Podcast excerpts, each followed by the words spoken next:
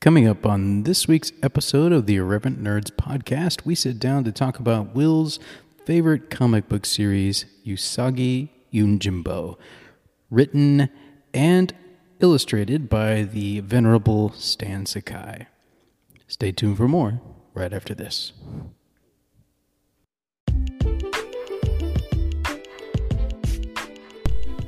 I'm Richard, And I'm Will. And together we're The, Irreverent Nerds. Bum, bum, bum.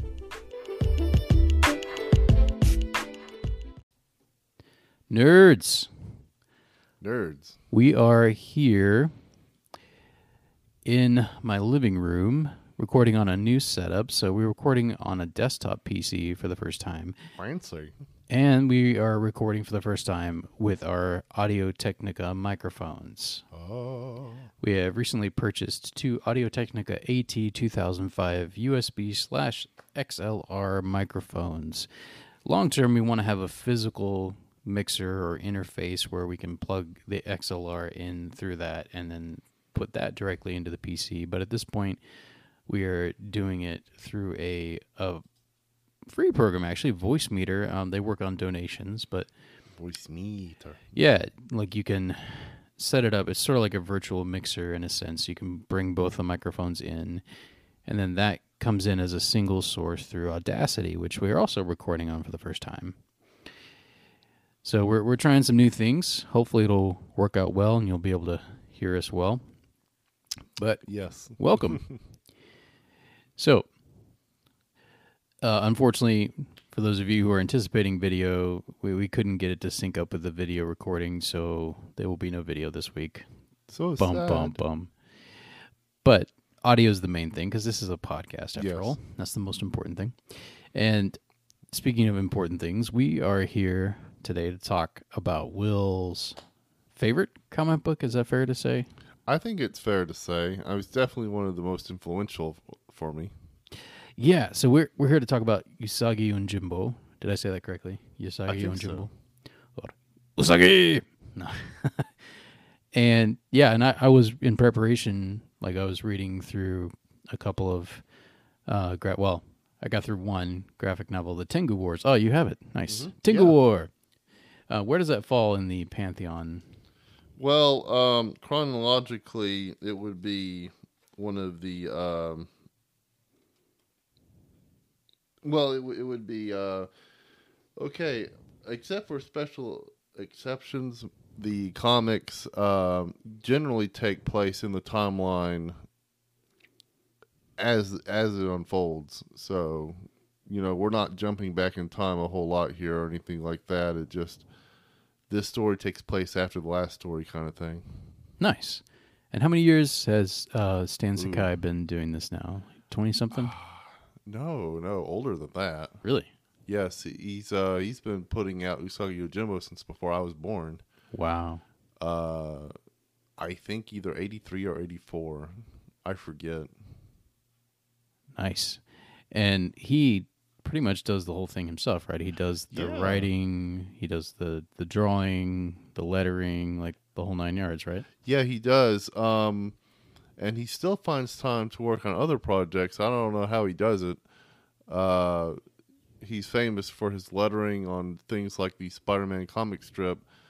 Um, I know that's one of the things that he he does.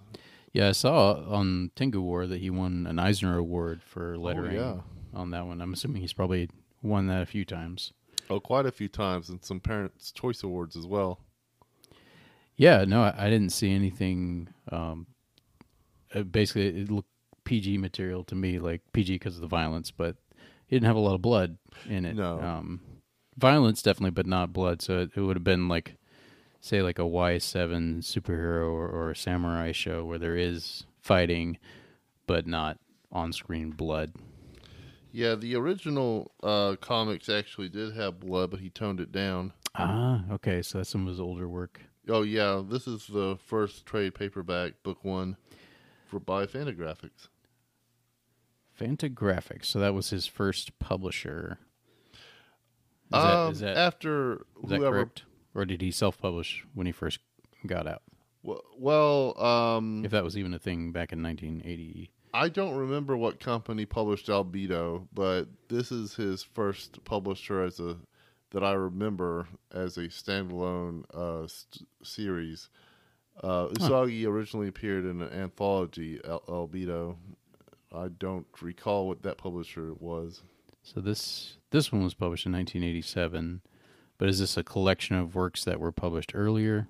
Oh yes, I see. Okay. yes, So this was like a new format, like a compilation or trade paperback, I believe is the correct term. Yes. right.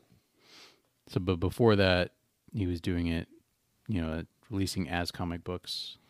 Yeah, just story per story and issue format. Um, like I said, originally in anthology works like Albedo. Okay. Okay. And so let's um I want to talk about three things as we first get in here. One is Stan Sakai's story, like how did he get into comics? What's his journey there?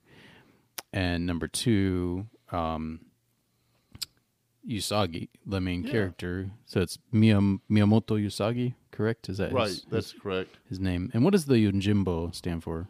Bodyguard, Ah, okay. So Usagi bodyguard. Rob, rabbit bodyguard. Rabbit That's bodyguard. the oh, oh so that's what name. Usagi means rabbit. Right. So Miyamoto rabbit. Yes. Because Miyamoto, I've heard that before.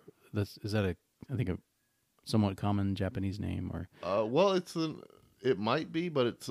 I'm not sure about that. It might be, but it's also the uh, family name of a famous samurai, Miyamoto Ah. Musashi, okay, which okay. uh, Usagi is partially based on. Yeah, and I noticed just in reading Tengu War, and I believe I've read some more. Oh, I mean, we've been friends a long time, and you've Yeah. liked Usagi as long as far back as I can remember. So I believe I have read some other ones, but he puts a lot of. I'm assuming he does his research and puts a lot of Japanese history Oh yeah, into his definitely. books. So I imagine that's part of the the appeal, like over the decades that he's been doing it. It's like there's a lot you can keep diving into if you go to that well over and over again. Because they, how long has Japan been around? A couple, couple thousand years, two, three thousand years at least. Well, uh, we're not exactly certain how long Japan has been around because the farther back in history you get, it gets kind of murky. Mm-mm. I've done some light research in there back when I was trying to write and draw my own samurai comics. Um, but yeah, uh, it, stretches uh, a few thousand years. Yeah, I imagine so. And um, let's see. So Stan Sakai was he born in Japan or was he like second, like first? I don't know what the right word is. First, second gen. Did his parents emigrate? Like, what's his story like? Well, uh, it's been a while since I've read about this. I think he was born in uh, Japan. Uh, was he born in Kyoto? I can't remember. Uh, ah, for some reason, something that starts with a, K- with a K comes to mind. But wherever he was born, I think he was born in Japan, and then his family immigrated to Hawaii. Now, if Usagi fans out there, correct me if I'm wrong. But I'm pretty sure he was born in Japan. Okay, and then is it San Francisco? Is that where he ended up? San Diego? Like- yeah. Yeah, he's definitely living out in California right now. I mean, I'm not exactly a stalker. I'm not sure exactly where he is, but Right, right, right. But he's somewhere in that state. like he, and he he more more or less grew up there, right? Because he, I fe- there were quite a few Japanese immigrants to California back over the decades. Maybe not as much in the last fifty years, um, but I know kind of that entire West Coast there. Uh, I know there's there's quite a few immigrants and like descendants of immigrants up in the Washington area area, that kind of Seattle in particular. Um, but anyway, but he has, so he was born there, so his parents probably still spoke Japanese, and and so he had some of that culture growing up oh, absolutely. Um, he at re- home, basically. he recalls some stories growing up in Hawaii about uh, some yokai tales. Uh, uh, I think that I recall a story he told about a local movie theater being haunted by yokai, but he definitely grew up with that kind of uh, influence, with that culture. Now, remind me uh, what a yokai is. Oh, that is a um, a Japanese ghost or monster. So it's just a like a generic, almost like the word ghost, Right. You know, it's like a Right. very generic term within Japanese mythology. Right. Um definitely mythology is the correct word I think to use there.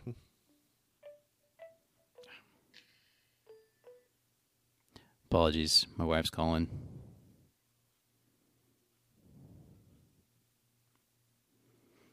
Anyway, um so I think that he moved to California when he was an adult actually. Okay, so maybe he, so he, but he grew up in Hawaii. Right. I believe So he up- attended art college in Hawaii as well. Amer- oh, okay, okay. So now, how old hell was he when he first started drawing Usagi, and did he have some comics he produced before that? Yes, uh it's I haven't actually read it. I think it's called Ground Thumper, but it was about a, a medieval rabbit in, in medieval Europe. Uh, Hermes and Ground Thumper. Uh, my apologies if I'm getting these names wrong. Um, uh, but that was about a, uh, a rabbit and like a hamster sidekick, something like that. Samurai Rabbit. Uh, swordsman. Uh, We not, got but um, yeah, he did that, and I'm not sure what else he might have done before uh, he he did Usagi. I know he originally created Usagi as a backup character in his uh, Ground Thumper series, but fortunately, he There we decided go. to give him looking a- at his website, The Adventures of Nilson, Ground Thumper, and Hermie. great. Well, I didn't get it completely wrong. So it's a medieval setting influenced by Sergio Aragonés' Groo the Wanderer. Ah, isn't that that French comic book you picked up from McKay's the other day? Oh no no no! something Um, different. I believe that Groo Sergio is from Spain, I think. But Oh, okay. but the comic you're talking about is Asterix. Ah, yes, yes. Okay. I've heard of Groo somewhere, but yeah, Sergio. That does that does seem like an uh, Italian name. Okay, here we go. Albedo. In so his characters first appeared in Albedo in 1984. Became famous with Casey Usagi Yojimbo.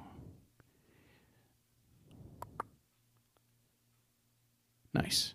Okay, sorry I interrupted. Yeah, we're we're looking at um Yeah, as a matter of fact, it looks like the information on the website here would probably be more correct than me just trying to remember what I've read. Yeah, so obviously credit goes to the website here. We're not trying to plagiarize Yep. anything. This is stansakai.com, so check it out if you want to learn more about him, if you want to buy his artwork, his books, etc. Um, so I guess we'll just read a little blurb here. Um, says Stan Sakai began his career by simply lettering comic books as he perfected his art and began working in the industry. He also wrote and illustrated The Adventures of Nilson, Groundthumper, and Hermie, a comic series with a medieval setting influenced by Sergio Aragonés' Groo the Wanderer.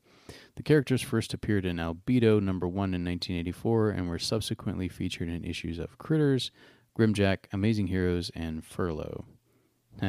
with two R's. Furrlough. Furrlough. Stan Sky became famous with the creation of Usagi Yojimbo, the epic saga of Miyamoto Usagi, a samurai rabbit living in late 16th and early 17th century Japan. So this is before, so kind of um, transitioning Usagi, this would have been um, prior to. This is like the height of the samurai. Like when did the samurai come into existence? Like, do you do you recall? Uh, no, not off the top of my head. Um, I think I read somewhere it was like Middle Ages, but I may be getting that wrong. I'm certainly not an expert. uh, I'm not sure, but I, I do know that the 1500s, 1600s was the rise of the shogunate, the shogun, but um, and the subsequent um, fall of the samurai, where the samurai class was no longer needed uh, because the shogun brought peace to Japan. Um, I'm sorry, I don't have the answer for that. no, it's okay. It's okay. I, I didn't I didn't uh, let you know questions ahead of time. So we're kind of playing this by ear.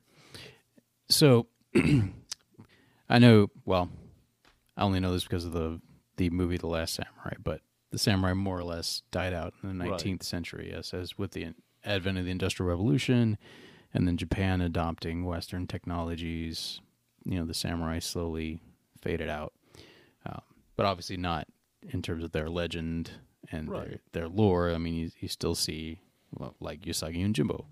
Um, so what um, what was your first exposure to Usagi? Was it that book that you had, like um, like that came out in 1987? So you would have been what two years old when Yeah. that came. Well, that so I'm assuming it was a few years later. It was a few years later. As a matter of fact, I'm glad you asked. I brought this, and I'm sorry for the people who can't watch this since we can't get video. But here are some trading cards from the original 1980s Ninja Turtle cartoon in which Usagi appeared Ah, nice. an episode. And that's how I was introduced. Oh, dude, I remember these. I had a few of these trading cards. Not not with Cool. Usagi on them, but I remember. Yeah. Oh, that's cool. Wow, so that that was pretty early on in both of those um, properties. Were they published by the same publisher at that time? Like, is that Uh, how they got connected? No, no, actually, um, uh, Stan Sakai was friends with Peter Laird and Kevin Eastman. Oh, okay, Um, okay. And that's how that happened.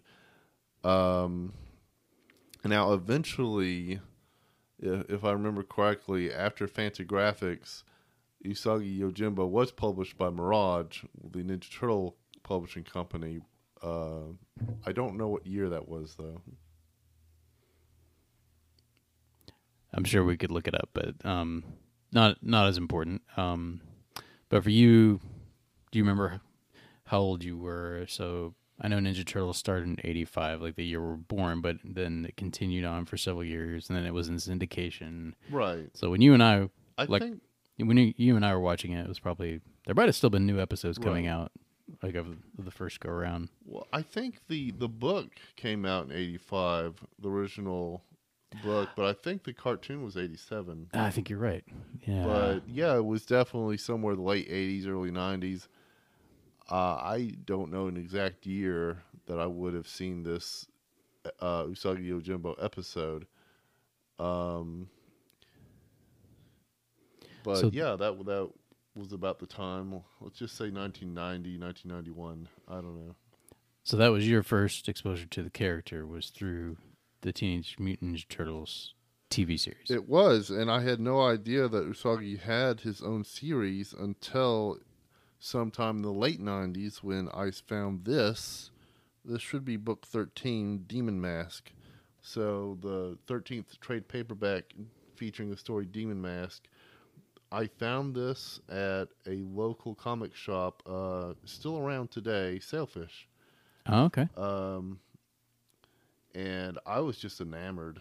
I mean, I remember this loving this character from the show, so I was just taken aback in joy when I saw that he had his own series. And I've been a fan ever since. Nice. So since the late '90s. Oh, ah, cool. This is an introduction by Paul Dini of DC and Batman the Animated Series fame. That's pretty sweet. And I could definitely see, like, as I was reading that that your art style has been influenced by Stan's art style. Like, I, I could see that as soon as I started reading through. it, I was like, oh yeah, Will has definitely been influenced by this. Um, would you count Stan as one of your primary influences as far as your style, like even down to like paneling or things, or is it more just the the drawing itself? I'm not really certain. I'm glad that you can see the influence of the art style on my own art uh, because I think that uh, all of my influences have blurred together to the point where I sometimes don't see where each thing came from. Um, I'm not going to claim. Uh, what I'm trying to say is, I hope that my art honors Stan Sakai, but uh, I'm not going. I'm not going to claim to be anywhere near his level of mastery, obviously. but um, Yeah, I mean, I've definitely been influenced by his art style. Well, it's a much like from what I could tell, it's a much it's a a simpler style than definitely than say like your typical DC or Marvel, which can be like so intricate in the drawings. Like it just it just seemed to me to be cleaner is not the right word, but just a a simpler style. But I imagine one of one of the things that shows mastery is consistency, right? Like just consistency of style over the years. Absolutely. I mean, his art style has definitely uh, changed over the years. If you look at the first book versus the more recent books by IDW, um, but he has been extremely consistent in the quality of his work, both both in the storytelling and the artwork. Nice, nice. Uh, that makes him. That's that's one of the reasons why he's such a he's he's seen as such a master of his craft. As a matter of fact, I have an embarrassing tale to tell, um, and this is a confession of sin. Oh no. so this is a comic art sin confession.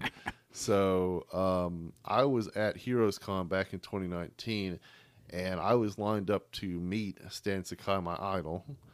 And someone asked me who didn't know he they were Stan Sakai wasn't even there yet. We were lined up at his table, and someone said, "What's this line for?" And uh, okay, when I said Stan Sakai, they were like, "Well, well, who's that? Why should I be in this line? You know, what's this about? Uh, who is he?" And I'm like, I told the guy that he was my childhood hero, uh, artistically, and that you know, if you grew up, I grew up reading Usagi Yojimbo since I was a teenager, but other people, you know, I pointed to Don Rosa over there, and I was like, well, if you grew up reading Don Rosa, maybe he'd be your hero. And, and so I compared the two, and then the uh, Heroes Con staff that was holding the table for Sakai looked at me, and he was like, okay. and it was at that moment I realized I committed a cardinal sin. Uh, Stan Sakai is not just my hero; he is a legend. He is a master of his craft. If you really think about it, uh, who else can say they've been doing the same series without quality dips for this long? Yeah, And 30 getting all this- almost these- thirty years. Yeah, and getting all these Eisner awards. And, he just doesn't get awards for Usagi. He gets awards for his lettering on Spider Man, the comic strip, and things. I mean, Mhm. he is a master. I mean, no, no, he's not doing the same kind of art that DC and Marvel are putting out. But I mean, I prefer Stan's art over that anyway. But, but it's, it's not everyone's cup of tea. But you can't say that Stan's artwork isn't.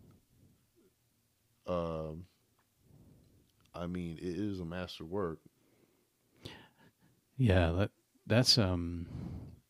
So stylistically, what is it about his work that you like? Like, say, say compare it to your typical DC, because like I know with DC and Marvel, like their superhero characters, they're they're so features are so exaggerated. At least their musculature and all that. And I know that's on purpose. Um, I've always found that a bit annoying myself. Yeah. Um, so what is it? What what maybe in contrast to that, what is it about Stan's style that you prefer? Well, um, every line has a purpose. Uh, there aren't any idle lines that are just thrown down for no reason. Um, I guess personally, uh, I want I want to act like I'm some sort of art critic and I know what I'm talking about, but the truth is I just like cartoons. I I Mhm. don't like the realistic art styles of DC and Marvel. I like cartoons. I like if you were to to say, "Hey, look at this um, Batman comic versus Batman the animated series," and you had me choose, I'm going to go to Batman the animated series. But um, as far as All right. Uh, Will, I'm going to pause you for a second because my family is coming in the door. so we're Oh, go- okay, we're going to pause for just a moment.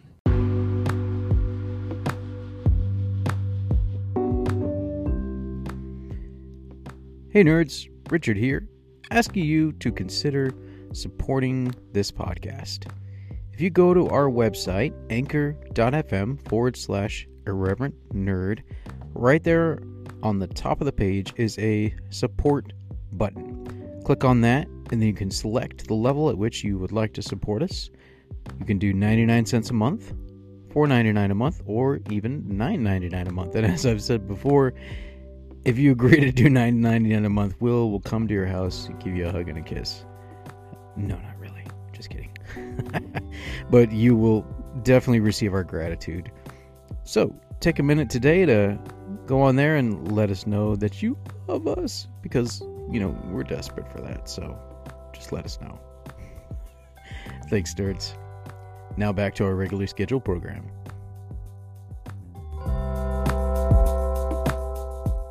We are back. Back again, again, back, my friend, friend. So we were we were talking about Stan Sakai's art style, and and why you prefer it over DC and Marvel. And you had mentioned for you that's just you like cartoons. You prefer that over. I do, I do, and and like you, you know, I grew up with Ducktales, and uh, so uh, you could probably relate when I say that. Um, you you know, only only when it comes to Ducktales, maybe that I like the uh, the animal characters.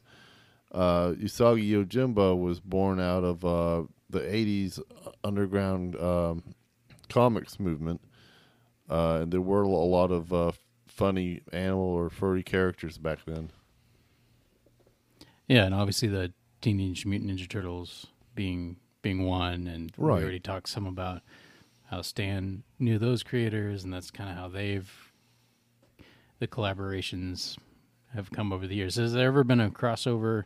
This is kind of getting off their our current topic, but has there ever been a crossover in the comics with those two? Oh, absolutely. Um, um, I brought one of the crossovers with me. Unfortunately, it's not at my side to show you right now, but uh, there's been quite a few crossovers with Usagi and the Turtles, both in the animated series as well as in the Usagi, the pages of Usagi Yojimbo itself.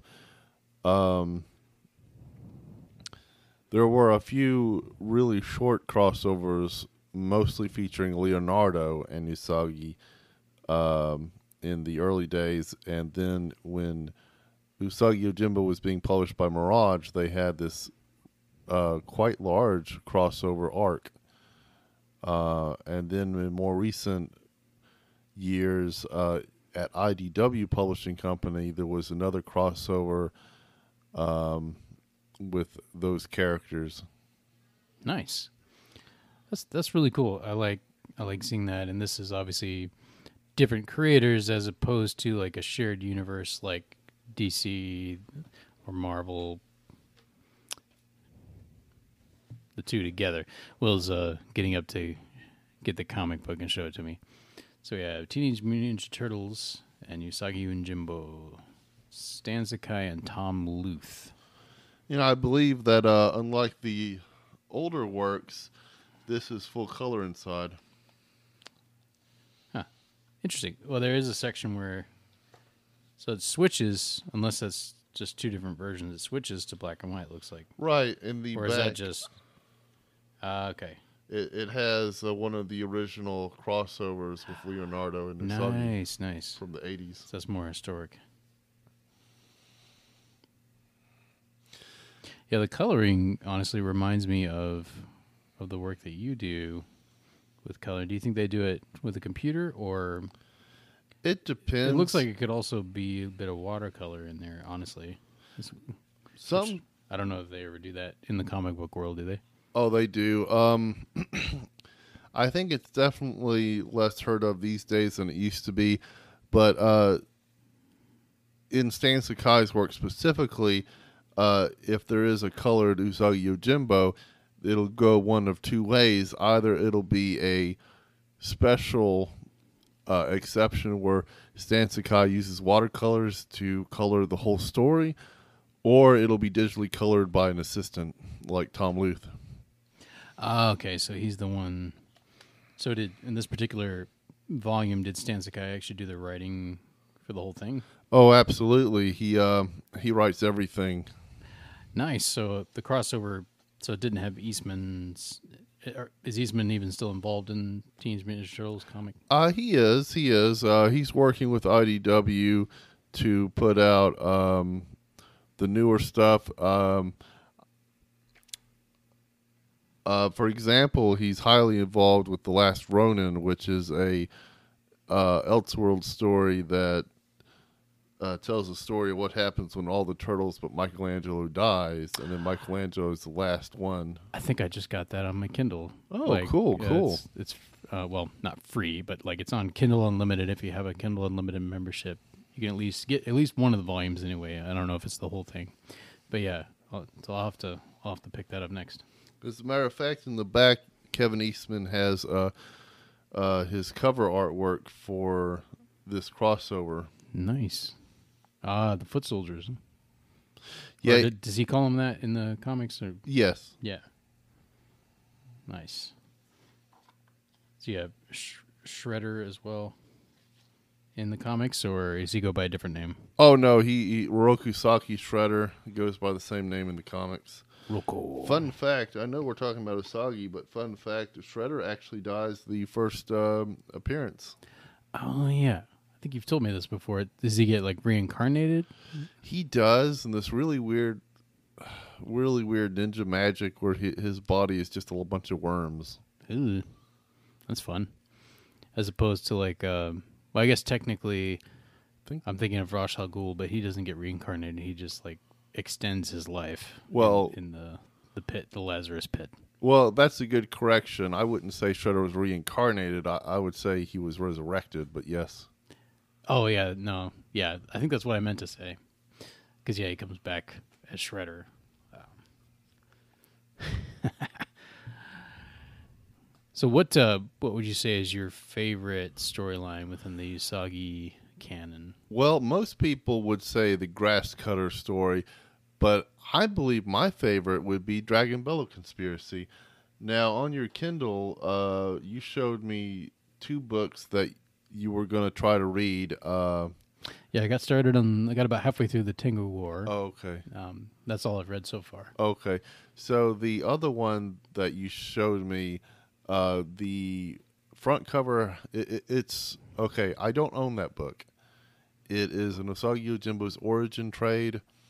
Um, the reason I don't own it is because I own the original prints. Uh, I don't own the uh, republished through IDW version, which is in full color. Mm, Okay. Um, so I'm not sure, but judging by the front cover, I would say that that probably is takes place sometime in the dra- during the Dragon Bellow conspiracy arc. So you might be in for a treat there. Nice. Okay. So that's your like chronologically where does that fall in Sakai's work? Is that like mid 2000s, early 2000s? Oh no, is it no, further back? It's much further back. That's only the fourth trade paperback. Um, I should have moved the box of books back. next to yours. Grab the whole box. But, uh, but you said you don't have a cup or no, you have the original black and white Yeah, like yeah, I do. I mean, not everything I have is the original uh, year it was printed, but um, I do have much older versions of the comics than IDW. Now, where is it? Anyway, um, Um, yeah, I was gonna say you got to talk into the microwave. yeah, these these mics are very not quite directional, but they're sensitive and yeah, we're still getting used to them. Our new Audio Technica mics. Okay, a warning epic by Stan Sakai, the Dragon Bellow conspiracy. Who's Alejandro Jodorowsky? The intro. I do not know. Never heard that name myself.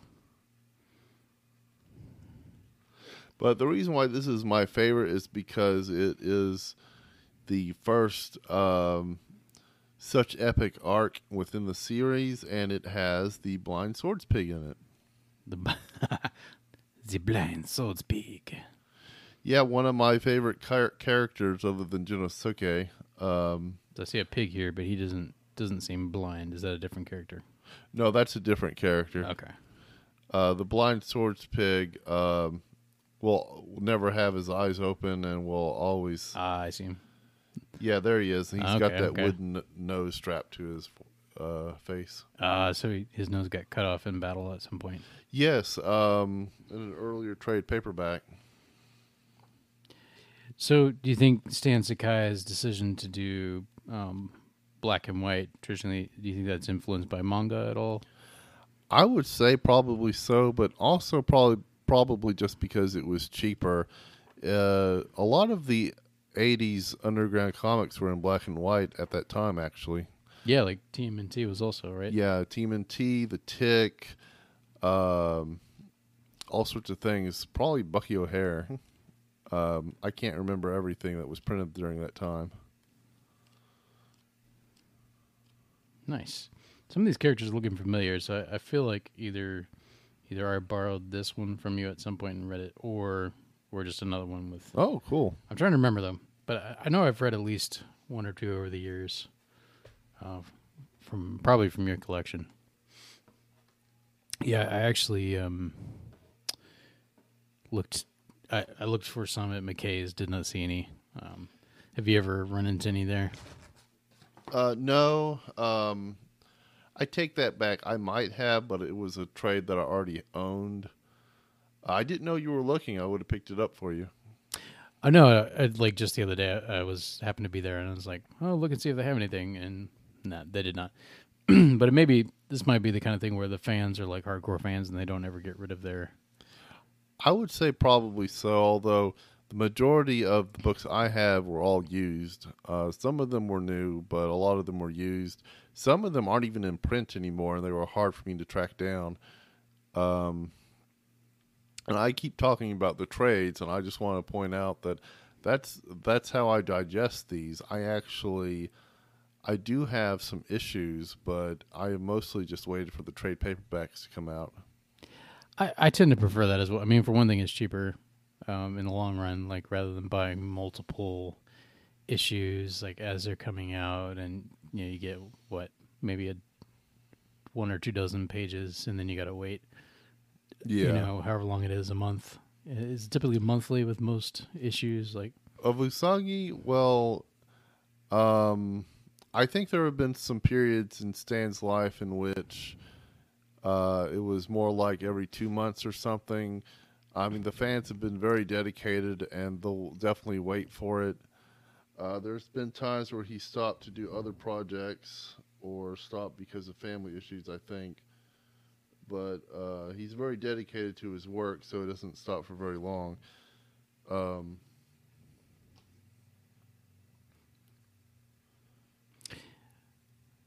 let's see. All right, so the dragon, dragon bellows. Did I remember it correctly? Right, the Dragon is Bell is your favorite storyline. So, do you want to give us like a brief synopsis of that, like a summary Oh, of, sure, of what that sure. storyline's about? Well, I haven't read it in a while, uh, so I might get some of this wrong, but um, the Dragon Bellow, I believe that that is referencing that uh, one of the daimyo, one of the warlords, has been able to get his hands on gunpowder from the west. Um, you know, when it explodes, it makes a loud noise, therefore dragon bellow. Uh, and he's planning to use this to take down the shogunate and become shogun or something like that.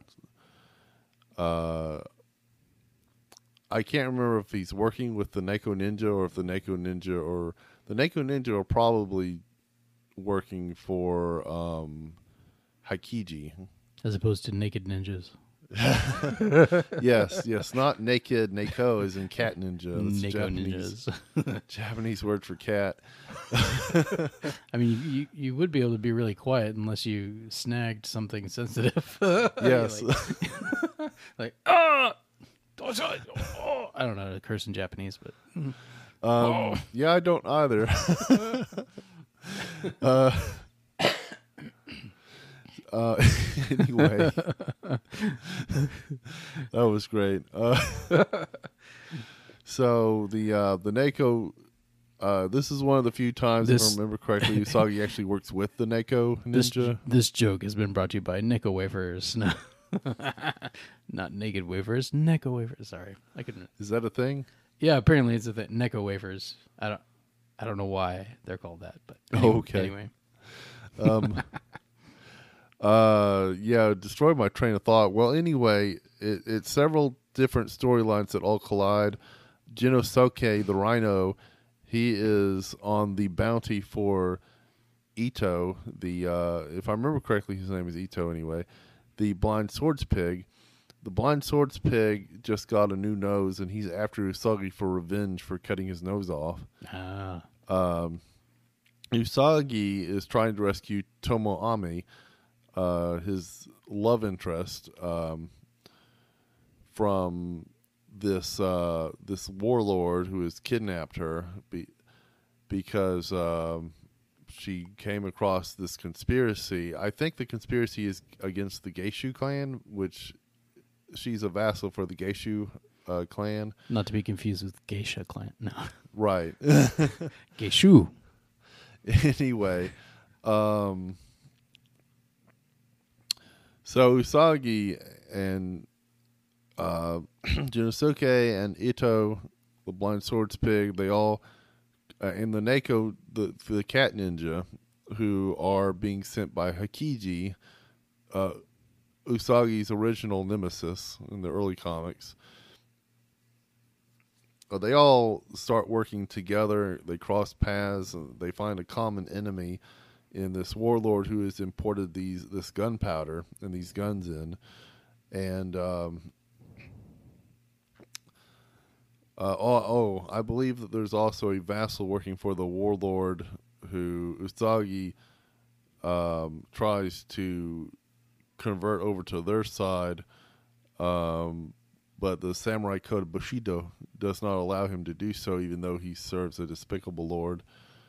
Um, Oh, because because he's sworn fealty to that lord. right. It's against Bushido to get him to betray his lord, his master, or Right. The Usagi character, even though he is a samurai and should already know these things, he kind of acts like the uh, a stand-in for the reader. So even even though this is his nation and his culture, uh, he often acts like the reader in, in his sensibilities, and then the other characters have to remind him that's not how we do things. Of course, I guess in, in real life, like when you live in a culture, you grow up in it, you don't necessarily, you're not necessarily consciously thinking about those things all the time. You know, like you have to be, well, it's like we have so many laws here in America. Like, I don't know what half of them are. not even that. Like, I'm sure I've broken some I don't even know exist. It is illegal to hide ice cream in your pockets. It is illegal to expectorate on the sidewalk at, at noon on a Sunday. No.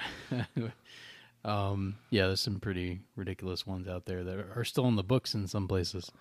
Um, but yeah, like I, I don't know what. So, so yeah, like uh, that's why we have lawyers. That's what they're for. They come Yes. and r- remind us of the laws and and help us figure out ways to get around them. anyway, get around. exactly. Um, what were we talking about?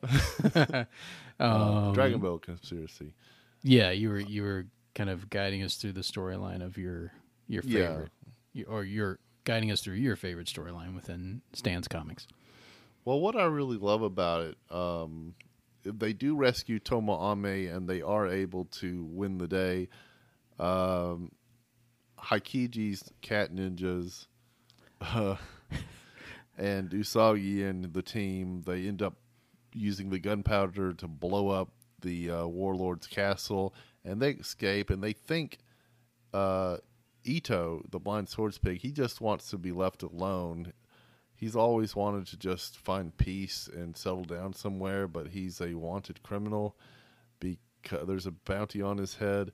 It, I don't think it ever really says what he did. It's just that whenever he goes somewhere, he has a violent reaction to people being rude to him, so he kills them or something. um, anyway, Uh, so they think he died in the explosion, uh, but in the epilogue we see that he survived and uh, he is brought back to health. Actually, that might be a following story. He's brought back to health by a girl, and he ends up marrying her, and I think having a child. Uh, so that's great, you know. Um, I just thought of a really good new- for him. Just thought of a new Stan Sakai story. Eco, the sword's pig. When pork fights back. Pork fights back. Uh, sorry. I don't know if they even ate pigs in feudal. Well, it's probably not feudal Japan. Is that the right or Shogun? Did they did they eat pork? They probably did. Well, I can tell you that rhinos did not exist in Japan either. Oh, that's true. yeah, they might not even had pigs there. Um, I don't know if they did or not. That's a really good question. where did pigs come from? That here's a stuff you should know. Probably as an episode on this. They've been going for what twelve years. It's one of the longest running podcasts. Um, that's probably one of their. Where did pigs come from? Where? anyway, I don't know, but no, I I like that. There's like a, a a pig. He's not a samurai, right? He's a where is he? He's just kind of like a. he might have. he's like a I'm not sure. or- You know, I'm not really sure. I don't think that Ito's background has really been explored like that before, which is too Hmm. bad because the character has been retired for a couple of decades now or so. Hmm. Um, all I know is he has a walking staff and that separates to reveal a hidden knife. So I don't know if he was a ninja or just a traveler, or I don't know where he got his sword skills from. Hmm. It's a mystery, mystery pig. no, I like It that. is though. a mystery. So it's populated. It's land populated by anthropomorphic rabbits and pigs and rhinos and birds. Yeah, and, yeah, and was- of course Tengu. There was a unicorn at one time Oh yeah, some unicorn. in the background. You know, I want to talk about that for a second. I don't know why, but Stan Sakai's early early work on Usagi Yojimbo w- was a lot had a lot more variation than today. I mean, like today, all the characters are like an- cat anthropomorphics, but back in the day, he had bulls and horses. And a, one one unicorn in the background, and Groo the Wanderer showed up in a panel, and uh, Hikiji himself is a human, and Hikiji appeared in Senso. Um, but Uh, we've we've got a guest joining us, by the way. Um, my youngest is is here. but in Senso, uh, Hikiji's face was blackened out, so I think Stan Sakai has decided that he regrets making Hikiji a human character in this world, but I'm not sure. I mean, I'm not sure. Oh sure. yeah, why that's a good he- question. Like, Yeah. are is that the only human character, or are there a few others? Yeah, so far that's the only human character, unless you count the one panel that Groo the Wanderer appears. Oh yeah, okay, okay. but but that's not canon. That's just a gag. So, Hmm. Uh, yeah, Ki- yeah. Kiji is canon. Cool. Yeah, there's something like I, I do like, and I guess maybe this is why his work is popular, but there's something very, very romantic about the the samurai and, and samurai culture and like the Kodo Bushido, um, Oh yeah, like, and I don't mean romantic in in the the the sense of like guy and girl getting together, but more of like the broader idea of of romantic. Oh no, I understand. I really uh, love this series, and there's a lot of really good series out there also about, about samurai. I haven't read them all. I mean, there's, um, shoot, I don't remember. Yeah, I've picked up a couple of mangas over over over the years. I think at McKay's actually. Just every now and then I picked up one and and um read through it a lot. I I like that. Yeah, I think the ones I got though ended up being like very like more for like mature audiences. Right. So, so like a lot more blood and guts and nudity and things like that, which none of which you see in, in Usagi, right? No, that's why it keeps getting parent awards. But uh, I haven't read a lot of them, but I think the one I was going to reference was Lone, Cub, Lone Wolf and Cub. Um, but I would recommend Rurouni Kenshin. Right. Yeah, Yeah. yeah, yeah. And that that was one of your favorite animes. Oh yeah, well, right? absolutely. We need we need to do an episode of that. That would be great. Yeah. I I think it's uh I love how Usagi Yojimbo can do this too, but I just love how some manga like Rurouni Kenshin and Usagi Yojimbo and and and well, that's not a manga, but you know what I mean. Uh, they're not just um, dumb entertainment, but they make you think too sometimes. Yeah, and and I like there's like a very whether you agree with all of it or not, there's like a strict moral code, a sense of honor, and um, there's something about that that's very appealing. Again, whether you agree with all the aspects of the code or not, there's just something about like a through line, a tradition that lasts for a long time, that inspires that kind of honor or commitment. That, um, yeah, it's just it's interesting at the very least. So, um, so I think that's all for Dragon Bellow conspiracy. Should we move on to one of these other books I brought? Hmm. I- well, is there in our we got about ten minutes left. We're Okay. gonna, we're gonna keep our runtime at about an hour. Is there anything related to the Usagi Yojimbo world that you'd like to talk about before we finish up? Well, I think it's notable to say that there was a separate series called Space Usagi that is about a descendant in the far-flung future.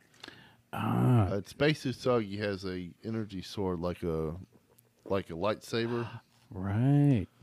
Uh, there's a lot of aliens and space travel, and then Did Stan do that as well? oh he did he did. Nice.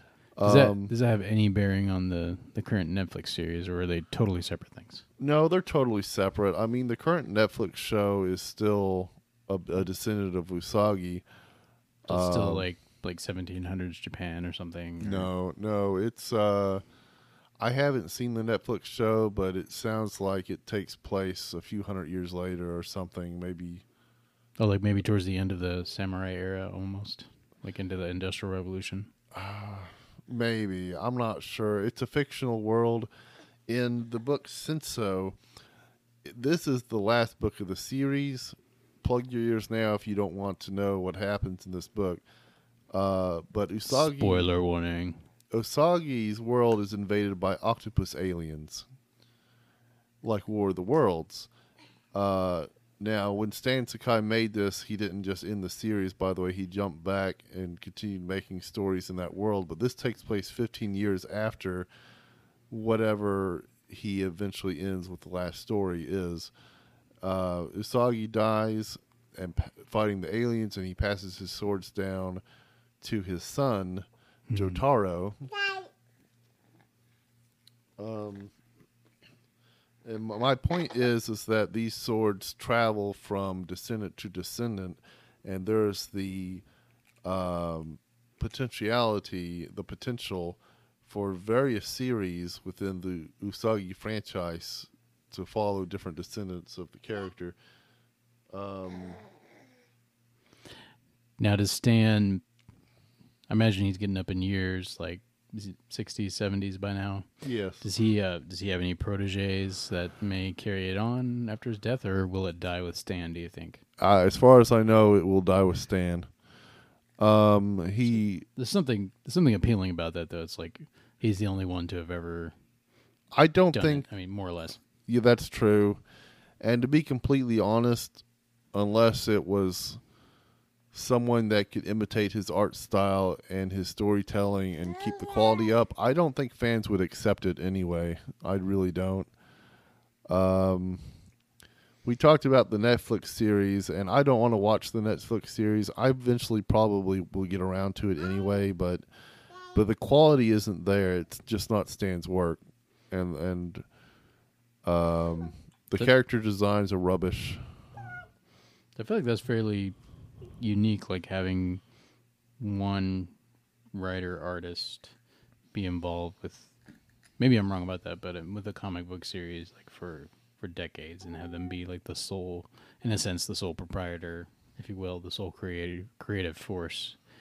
Like I'm trying to think of another example with, within the comic book realm. There's definitely comic strips, like you have Jim Davis, obviously with Garfield, and but that's diff- that's a different. That's animal different. so to speak. And and I've heard tales that he has ghost artists Oh yeah. and writers that have been groomed, and he, he but his name is still on there. Now, correct me if I'm wrong. You know, I don't want to say anything that's not true, but that's what I've heard. Could be. I mean, that would make some sense. Make your life easier, I guess.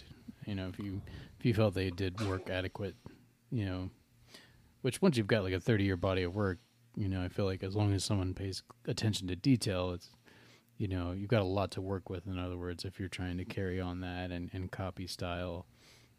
But yeah, it's it's never going to be quite the same because it's a different brain working Right. on, working on it. Um, but yeah, there's something kind of nice about the idea of like this will end when when Stan either decides to hang it up or and or dies. Yes, um, uh, yes, I truly it would be if if it were done correctly, it would be great. But I don't think that uh, there is anyone groomed to take his place, and I do believe it will end with him. Um, I think that's why he went ahead and did Senso. I I don't want to talk about anything too sensitive, but he did he, he took a break after his wife passed away, and then he did Senso, which ends the Usagi Yojimbo story and then connects it with Space Usagi. And personally, I think it's because with his wife passing away, he was thinking about um, how much time he had left to complete Yeah. the story. Now he has remarried. He has a second wife now. I, I want to point that out. Okay. Um, I, I assume he's doing very well.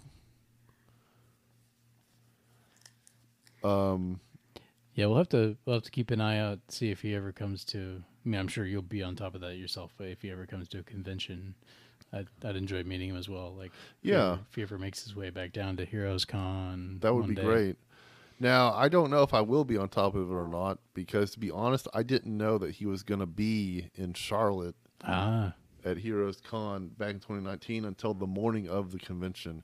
so they didn't advertise it as much. Well, no, they did. I just wasn't paying attention. Ah, okay. Uh, he was the star guest of the entire thing. Really? He, Okay. He and Sergio Aragonés, since they're friends. Um, Well, that's too that's bad. cool. That's cool. Sergio didn't make it down for that Friday when I went. I think it was a Friday anyway, which is too bad. I, I think his flight got delayed. Funny story: when I did meet Stan Sakai, I brought all my books for him to sign, and uh, I just started taking the books one by one out of the bag. And his wife looked at me and just said, "You are Felix the cat." Felix the cat, huh? Yeah. The, Oh, uh, 'cause the magic bag. pulling him out. Yeah. nice. but uh, it, w- it was nice meeting him. Did it? Did he sign them all for you? He did. He did. Nice, nice, Mr. Sakai. No, he seems seems like a cool cool person. Yeah, and everybody talks about just how wonderful and nice he is. Um, he has quite the good reputation.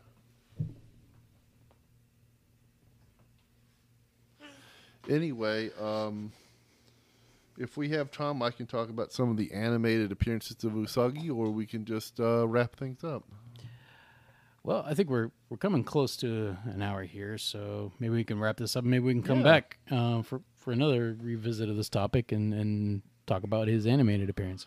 Yeah, yeah, that's a good idea. Maybe I can finally watch uh, the Netflix show and and uh, we can talk about what we. I mean, I don't know. Maybe you can catch some of it or something. I've been planning on getting Netflix again. Sorry, my my daughter wants to add her her uh, two cents. She's like, "What do you want to say?" But uh, maybe we can talk about that later. Yeah. Yeah, we, yeah, we should do that.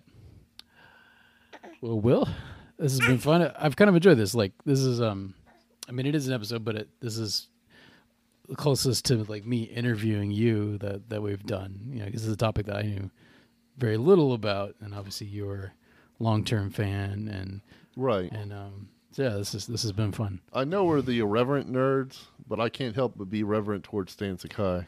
No, I hear that, man. I hear that. I um, I think if I had a comic book Probably the closest I would come in comic book realm would be Jeph Loeb and Tim, Tim Sale. 'Cause I, I love their Batman work. Um, I remember uh, you tried to meet Tim Sale one time we were at Heroes together. that sounds familiar. Yeah, I think the only time we went was uh, 2010. I think it was uh, but yeah, we need to make it out there together this year. And, uh, yeah, it, it'd be fun. I I don't know if they'd let us do that, but like, what if they recorded a live episode from the from the convention? That'd be that'd be kind of. Although we, I don't see why they wouldn't let us. Yeah, I mean, although I don't know, maybe, but maybe we could get in his press too, like waive ha. the door fee. Yeah, maybe. that would, that would be cool. It's like, hey, we've been in this podcast for a year. We have almost fifty episodes. Um, actually, we might be at fifty now. I'm trying. I have to go back and look. I know we're. that sounds great. This Let's. is, this is maybe episode do number that. ten of season three. Mm, So yeah, we might have crossed the 50, 50 line a little bit ago. That's right. so hey, uh, let's see. So next week is anime week. Wait, maybe we could do Rurouni Kenshin next week. Hey, good idea. There's our topic. We just picked it. um, so yeah, so next week, plan on us talking about the anime Rurouni Kenshin, and um, I'll try to catch up. I know I've watched a few episodes over the years. So I'll try to catch up with that. And uh, yeah, so that's our topic for next week. And then uh, the movie of the month, you know, give you a preview of that is going to be Shazam, you know, because that's that's coming up for release Right, pretty right. soon. So we're we're gonna hit up the marketplace cinema again and then do an instant review, and then a deep dive of that. So looking forward to some more DC content. And I'm wondering if Black Adam's gonna make an appearance at any point in there. Um, well, I guess we'll find out. Or, or the Flash, even like if it's gonna connect it all to I Flashpoint. Paradox. It'll Don't be know. be interesting to see if they've started making that or if they're just going to be like okay these are our final two in the the echoes of the Snyderverse and then James Gunn and Safran Peter Safran are going to be like okay from this point on we are the masters I have opinions about that, but that this is not the episode to talk about. no th- we're not this is not DC episode. So anyway. Well guys thanks for listening and uh yeah keep an ear out for next week's episode and uh, hopefully we'll be able to get the video figured out so we can get a video episode for next week's. Uh, in the meantime i need to get caught up on uploading the other ones to youtube so you guys will still have some content to watch if you want to anyway nerds peace out Sayonara. live long and prosper. Thank you for joining us for another week's episode of the Irreverent Nerds podcast. While you're waiting for the next episode to drop, if you'd like to get in touch with us, you can send us a voice message. We will include it in next week's episode. Go to anchor.fm forward slash irreverent nerd, click on the message button, and drop us a line. You can also follow us on Instagram. We are at irreverent underscore nerds. And we are on Facebook, simply The Irreverent Nerds. That's our fan page. You can also check out extra content on our YouTube channel. Just look us up, The Irreverent Nerds. Each week we will put a video version of the previous week's episode up for viewing. So check it out there. There's also some video shorts and assorted other content. So check us out. Any of those places, like, comment, subscribe, follow. We got polls on many of our episodes, so we'd love it if you participate in those. And most episodes have a simple question What'd you think of the episode? So please let us know. We'd, we'd love to hear what you have to say positive, constructive criticism. Say, tell us you hated it, whatever. We just love to hear from you. And we would love it if you would consider supporting our podcast financially. So go to our Anchor profile, just as I mentioned before, anchor.fm forward slash irreverent nerd, and you can click on the support button there. You can set it up for as little as 99 cents a month, or $4.99 a month, or even $9.99 a month. We would really appreciate your support. It costs a little bit to produce, not not too much, but more than anything, it would just let us know that you value the work that we're doing each week. We would greatly appreciate that. So, until next time, nerds, live long and prosper.